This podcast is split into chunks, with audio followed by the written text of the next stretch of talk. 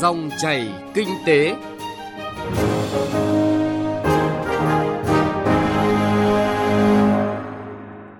Thưa quý vị, 4 tháng đầu năm nay, kinh tế nước ta đã có nhiều chuyển biến tích cực. Nhiều chính sách, giải pháp tháo gỡ khó khăn ban hành từ đầu năm đến nay đã có hiệu ứng tác động. Tuy nhiên, kinh tế Việt Nam còn đối mặt với không ít khó khăn và thách thức. Các bộ ngành địa phương cần quyết liệt triển khai tháo gỡ khó khăn, vướng mắc, hỗ trợ sản xuất kinh doanh, khơi thông nguồn lực, thúc đẩy các động lực phát triển. Dòng chảy kinh tế hôm nay, chúng tôi xin chuyển tới quý vị những nội dung sau. Cần ưu tiên hơn cho tăng trưởng và nhất quán mục tiêu ổn định vĩ mô. Tập trung thu hút đầu tư vào các hạ tầng cơ bản để phát huy tối đa lợi thế vùng. Hàng không, du lịch bắt tay thu hút khách. Thưa quý vị, kinh tế vĩ mô cơ bản ổn định, lạm phát được kiểm soát, tăng trưởng được thúc đẩy, các cân đối lớn được đảm bảo. Tuy nhiên, trong bối cảnh chi phí sản xuất đầu vào tăng cao, số lượng đơn đặt hàng ngành công nghiệp giảm, việc điều hành kinh tế đang hướng đến hỗ trợ tăng trưởng để vượt khó. Thủ tướng Chính phủ đã chỉ đạo quyết liệt các bộ ngành hỗ trợ tháo gỡ khó khăn nhanh chóng và thực chất hơn cho doanh nghiệp, người dân.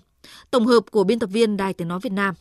4 tháng qua, kinh tế vĩ mô được duy trì ổn định, lạm phát được kiểm soát, tăng trưởng được thúc đẩy, các cân đối lớn được đảm bảo. Tuy nhiên, sản xuất công nghiệp tuy phục hồi trong tháng 4 nhưng tính chung 4 tháng vẫn giảm so với cùng kỳ. Các động lực tăng trưởng chủ yếu, đầu tư, xuất khẩu, tiêu dùng đều có xu suy giảm, xuất nhập khẩu 4 tháng giảm. Tỷ lệ giải ngân vốn đầu tư công 4 tháng thấp hơn cùng kỳ. Phân tích về những khó khăn trong những tháng đầu năm, Thứ trưởng Bộ Kế hoạch và Đầu tư Đỗ Thành Trung cho biết, quý 1 năm nay là một trong những quý đầu năm có tăng trưởng tương đối thấp. Nguyên nhân chủ yếu là do động lực tăng trưởng suy giảm và chịu tác động bởi lĩnh vực công nghiệp xây dựng, đặc biệt là công nghiệp chế biến chế tạo. Theo Thứ trưởng Đỗ Thành Trung, Bộ Kế hoạch và Đầu tư đã tham mưu Thủ tướng nhiều giải pháp để vực dậy động lực tăng trưởng, tìm kiếm thị trường, giữ vững phát triển của khối doanh nghiệp, Ngoài ra, Bộ cũng đưa ra một số giải pháp mà các địa phương cần quan tâm và chính phủ sẽ tiếp tục tăng cường chỉ đạo thời gian tới, như tiếp tục nâng cao năng lực chỉ đạo điều hành, xử lý công việc của các địa phương, đẩy mạnh kiểm tra giám sát để cải thiện hơn nữa môi trường đầu tư kinh doanh, tập trung đẩy mạnh đầu tư công. Thứ trưởng Bộ Kế hoạch và Đầu tư Đỗ Thành Trung nhấn mạnh thúc đẩy lĩnh vực du lịch dịch vụ. Quý 2 và quý 3 có thể thúc đẩy để nhanh cái dịch vụ đặc biệt ở các trung tâm lớn ờ, như là ở thành phố Hồ Chí Minh. Đây là động lực thứ hai để tăng trưởng, tháo gỡ những cái khó khăn các cái dự án đang tồn động hiện nay để sớm tạo ra những cái động lực mới, rồi tạo điều kiện hơn để cho các doanh nghiệp tạo được cái dòng tiền như là tăng cường khả năng vay, vốn, tiếp cận tiến dụng với cả chi phí thấp, rồi cái việc giảm giãn, hoãn gia phí lệ phí thuế, vân vân. Thì làm sao để hỗ trợ cho các doanh nghiệp sớm hoạt động, vừa tạo việc làm, vừa tạo nguồn thu, đảm bảo an sinh xã hội. Tuần qua, các ngân hàng đồng thuận tiếp tục giảm lãi suất. Lãi suất vay giảm giúp doanh nghiệp tiếp cận vốn ngân hàng dễ dàng hơn, mở ra bối cảnh kinh doanh thuận lợi. Phó Thống đốc Ngân hàng Nhà nước Đào Minh Tú khẳng định việc giảm lãi suất là một trong 8 chính sách rất quan trọng được Ngân hàng Nhà nước triển khai từ đầu năm. Những ngân hàng còn cho vay mức cao đã được nhắc nhở, chỉ đạo để có mặt bằng cho vay thống nhất. Cùng với xuống giảm lãi suất, một loạt chính sách trên thị trường tiền tệ cũng được kỳ vọng sẽ sớm gỡ khó cho doanh nghiệp – Cụ thể, Ngân hàng Nhà nước đã ban hành thông tư 02 về cơ cấu lại thời hạn trả nợ và giữ nguyên nhóm nợ nhằm hỗ trợ khách hàng gặp khó khăn. Theo đó, các doanh nghiệp sản xuất kinh doanh sẽ được hỗ trợ tốt nhất bởi thông tư này.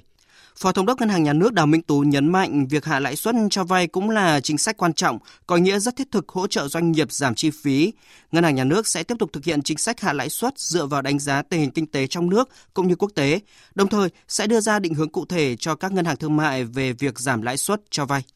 Chúng tôi cũng vẫn ờ, thể hiện một cái quan điểm là tiếp tục điều hành chính sách tiền tệ một cách linh hoạt, hợp lý và đảm bảo được cái mục tiêu chính đó là kiểm soát lạm phát, ổn định giá trị đồng tiền, và đảm bảo sự hài hòa giữa cái tỷ giá và cái lãi suất. Chính vì thế cho nên cái điều hành lãi suất thì trên tinh thần vận động rồi thì chỉ đạo các ngân hàng thương mại tiếp tục cắt giảm những cái chi phí để có thể tạo điều kiện một cách tốt nhất hạ lãi suất cho doanh nghiệp và người dân vay vốn.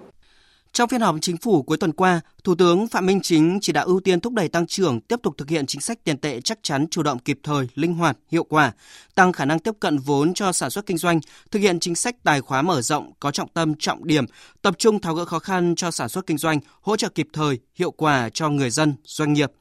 Thủ tướng đã giao nhiệm vụ cụ thể cho các bộ ngành nhằm tháo gỡ những khó khăn và thúc đẩy tăng trưởng, tạo điều kiện phát triển kinh tế xã hội đất nước – theo Thủ tướng, trong bối cảnh lạm phát được kiểm soát và đang giảm dần qua các tháng, cần ưu tiên hơn cho tăng trưởng, song vẫn nhất quán mục tiêu ổn định kinh tế vĩ mô.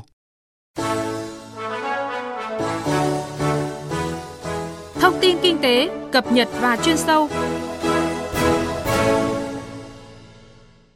Thưa quý vị và các bạn, phát triển liên kết vùng là chủ trương xuyên suốt nhất quán của Đảng và Nhà nước ta nhằm khai thác phát huy cao nhất tiềm năng, lợi thế của các vùng và các địa phương trong cả nước để phát triển kinh tế xã hội, đảm bảo quốc phòng an ninh và nâng cao đời sống vật chất tinh thần của nhân dân. Nghị quyết Đại hội Đảng lần thứ 13 đã xác định phát triển đồng bộ và tạo ra sự liên kết giữa các khu vực, các vùng. Đồng thời, định hướng phát triển các vùng theo hướng khai thác tốt hơn và phát huy tốt nhất các lợi thế của mỗi vùng. Về kết cấu hạ tầng, điều kiện tự nhiên, vị trí địa kinh tế chính trị,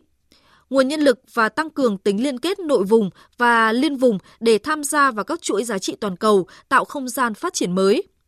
Phóng viên Nguyên Long đề cập qua bài viết cần tập trung thu hút đầu tư vào các hạ tầng cơ bản để phát huy tối đa lợi thế vùng. Để có liên kết vùng thì yếu tố tiên quyết là phải có hạ tầng và kết nối hạ tầng. Theo ông Trần Văn Hảo, Giám đốc Sở Công Thương tỉnh Hải Dương, trong các hạ tầng cơ bản thiết yếu thì giao thông thuận lợi, thông suốt giữa các địa phương chính là cơ sở để kết nối vùng và liên vùng, cũng như tạo ra các hạ tầng quan trọng khác. Đề nghị các bộ ngành trung ương, ủy ban dân các tỉnh, thành phố sớm tập trung đẩy nhanh xây dựng các dự án giao thông kết nối đồng bộ giữa các tỉnh, thành phố trong vùng nhằm tăng cường liên kết vùng, thúc đẩy hình thành phát triển các vành đai công nghiệp, các cụm liên kết ngành và hệ sinh thái công nghiệp, dịch vụ, quan tâm đầu tư xây dựng mới hoặc mở rộng các cái trung tâm logistics quy mô lớn tại Hải Phòng, Quảng Ninh, Hà Nội, Hải Dương và các cái tỉnh có cái tiềm năng để xây dựng các cái trung tâm logistics trung chuyển à, nhằm phát triển và phát huy cái khả năng tương tác hỗ trợ qua lại lẫn nhau, giảm chi phí cho các doanh nghiệp, nâng cao năng lực cạnh tranh, tạo động lực cho phát triển trong cả vùng. Từ thực tế của vùng đồng bằng sông Hồng, địa bàn đặc biệt quan trọng về chính trị, kinh tế, văn hóa xã hội, quốc phòng, an ninh và đối ngoại của đất nước, với hạt nhân là thủ đô Hà Nội là một trong hai đầu tàu kinh tế động lực phát triển hàng đầu của cả nước. Thời gian qua, nhờ có sự liên kết hợp tác giao lưu kinh tế mà một số địa phương trong vùng đồng bằng sông Hồng đã có sự phát triển bứt phá về hạ tầng giao thông, logistics. Mặc dù vậy, theo bà Lê Việt Nga, Phó vụ trưởng vụ thị trường trong nước Bộ Công Thương, vẫn còn rất nhiều việc mà chính quyền các địa phương trong vùng cần phải liên kết với nhau trong triển khai thực hiện mới có thể thay đổi diện mạo ngành thương mại của vùng và cả nước có những cái lĩnh vực mà chúng tôi thấy rằng là cái tính liên kết vùng thì vẫn còn chưa tận dụng được hết. Ví dụ như là đối với quy hoạch về ờ, trung tâm logistics thì vùng đồng bằng sông Hồng vô cùng được ưu ái khi mà thủ tướng chính phủ đã phê duyệt tại quyết định số 1012 năm 2015 đấy là cho khu vực đồng bằng sông Hồng có hẳn một cái trung tâm logistics hạng 1 nằm ở khu vực Bắc Hà Nội, trung tâm logistics hạng 2 ở Nam Hà Nội. Và đến năm 2030 còn có cả những cái trung tâm logistics diện tích đến 50 hecta được kết nối với các cái cảng từ hàng không cho đến cảng biển trong khu vực. Cho đến nay thì chúng ta vẫn chưa có. Vậy thì cái công tác thu hút đầu tư trong cái mảng này rất cần sự đồng hành liên kết của các địa phương với nhau. Đồng quan điểm này Song bà Trần Thị Phương Lan, quyền giám đốc Sở Công Thương thành phố Hà Nội nhấn mạnh vai trò của Bộ Công Thương trong việc phát triển hạ tầng logistics, kết nối vùng và liên vùng. Theo tôi suy nghĩ thì nhiều tỉnh trong vùng có điều kiện phát triển logistics trong lĩnh vực đường bộ, đường hàng không, rồi đường biển, đường sông Thế cho nên là tôi cũng rất muốn là cái lĩnh vực logistics này thì Bộ Công Thương sẽ đứng cái vai trò chủ đạo để định hướng dẫn dắt cho các cái tỉnh và chúng ta chỉ rõ những cái địa điểm để phát triển cho nó khỏi bị trồng chéo và phát huy được hiệu quả, khai thác được hết các những cái tuyến đường mà chúng ta có cái lợi thế ở trong vùng. Theo chuyên gia kinh tế, Phó giáo sư tiến sĩ Trần Đình Thiên, sau khi đã có các cơ sở hạ tầng kết nối, để có được sự liên kết thực thụ thì rất cần có sự hợp tác của các doanh nghiệp tại các địa phương trong vùng và liên vùng. Điều đầu tiên ấy để mà sau cái gọi là kết nối vùng ấy là phải tiến đến là tổ chức một cái cấu trúc sản xuất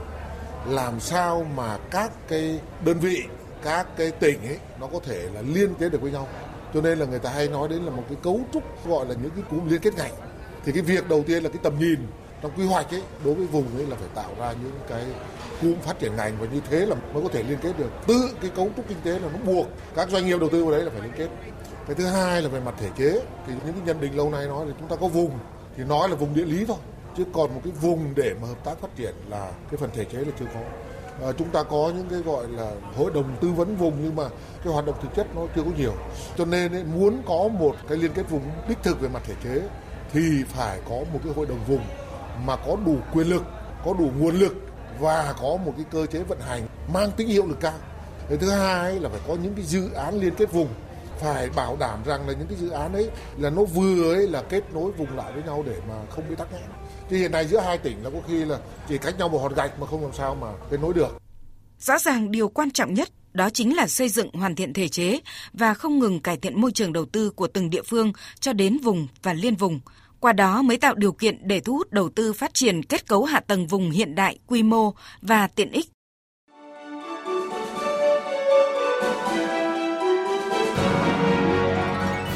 Dòng chảy kinh tế, dòng chảy cuộc sống.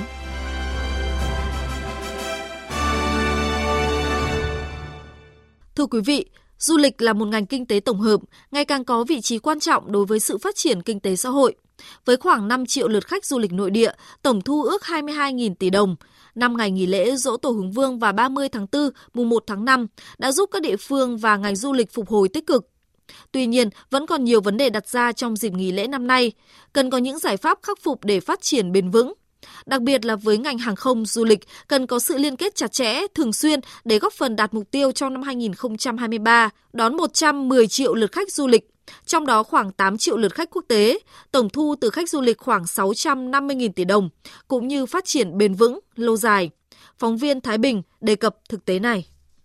Dịp lễ 30 tháng 4 và 1 tháng 5 vừa qua, nhiều du khách đã đi du lịch các nước Đông Nam Á thay vì du lịch nội địa. Không hẳn vì các điểm đến nước ngoài hấp dẫn hơn mà giá tour du lịch trong nước cao hơn tour đi nước ngoài. Ông Phạm Minh Nhật, Phó Chủ tịch Hiệp hội Du lịch Nha Trang, tỉnh Khánh Hòa cho rằng các điểm đến tại Thái Lan, Indonesia chưa hẳn đã hấp dẫn bằng những điểm đến nội địa, nhưng giá vé máy bay cao khiến giá tour nội địa tăng cao. Đối với những người không du lịch nước ngoài, họ chuyển sang phương tiện vận tải đường bộ, đường sắt, di chuyển với quãng đường ngắn. Ông Phạm Minh Nhật nói,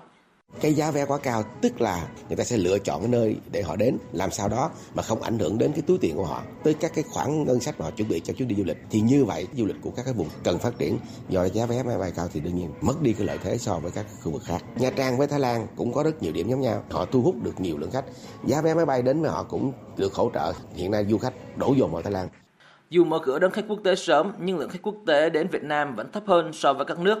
để đạt mục tiêu đón 110 triệu lượt khách du lịch trong đó khoảng 8 triệu lượt khách quốc tế trong năm 2023, thì vai trò của hàng không là rất lớn. Ông Bùi Minh Đăng, Phó trưởng phòng vận tải hàng không, Cục Hàng không Việt Nam cho biết, Cục Hàng không Việt Nam tiếp tục tạo điều kiện cho hoạt động khai thác quốc tế, khuyến khích các hãng hàng không khai thác các đường bay quốc tế đến các trung tâm du lịch lớn cục hàng không, kiên định tự do hóa hay là mở cửa bầu trời, đảm bảo là không có một cái giao cản nào, tạo điều kiện cho hoạt động khai thác, kết nối được nhiều đường bay nhất đến các các điểm Việt Nam, phát động các thị trường khách nguồn và đẩy mạnh cái việc tuyên truyền quảng bá Việt Nam. Hàng không vận chuyển 80% khách du lịch đến Việt Nam. Hàng không và du lịch có mối quan hệ chặt chẽ, không thể tách rời trong quá trình phát triển của hai bên.